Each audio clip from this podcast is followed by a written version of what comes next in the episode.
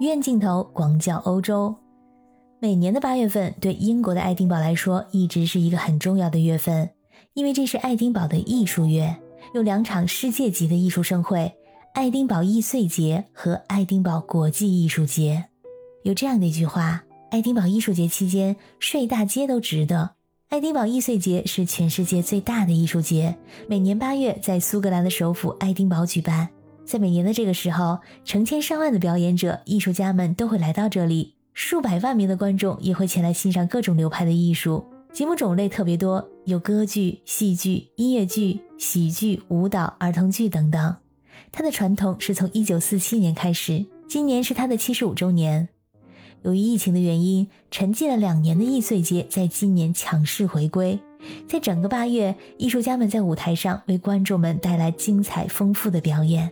同样在8月，爱丁堡还有另外一个艺术盛典，那就是爱丁堡国际艺术节，同样可以追溯到1947年。它的目的是为观众们献上古典高雅的音乐、歌剧等等。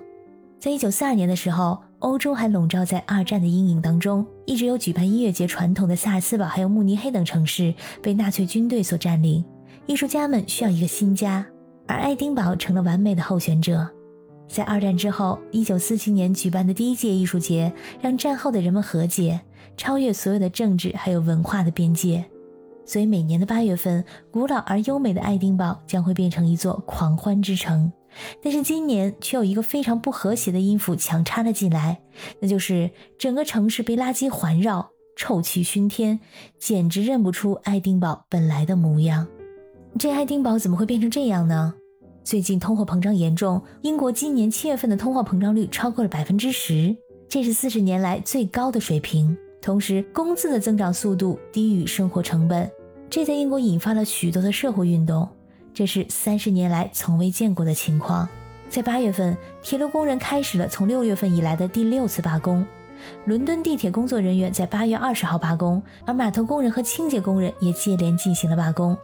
所以爱丁堡目前变成现在这个情况，其实是英国全国性罢工运动的一部分。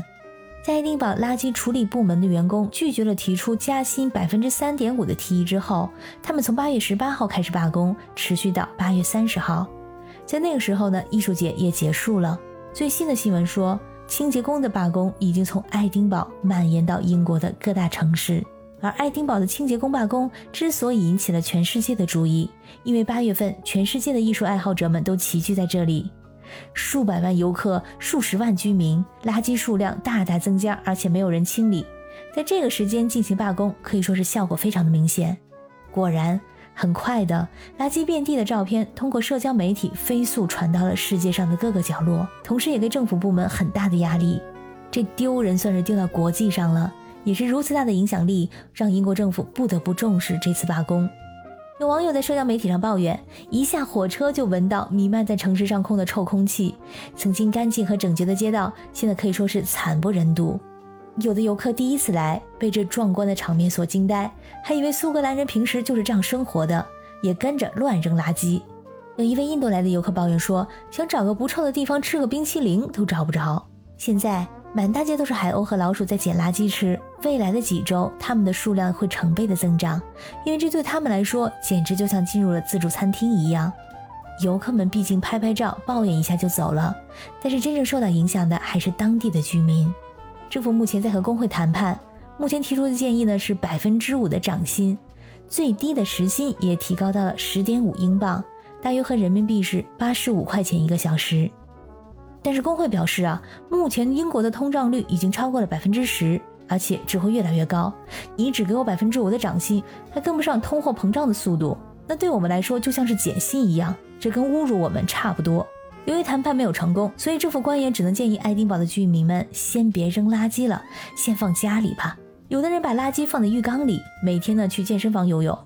有的人在郊外租了一个大垃圾箱，每周要花200英镑的租金。如果你现在网上搜索爱丁堡的照片，你会看到很多在爱丁堡的游客们兴致勃勃地在摆出各种姿势，在遍地的垃圾之前拍照留念。毕竟美丽优雅的爱丁堡经常见，如此窘状的爱丁堡还真是难得一见。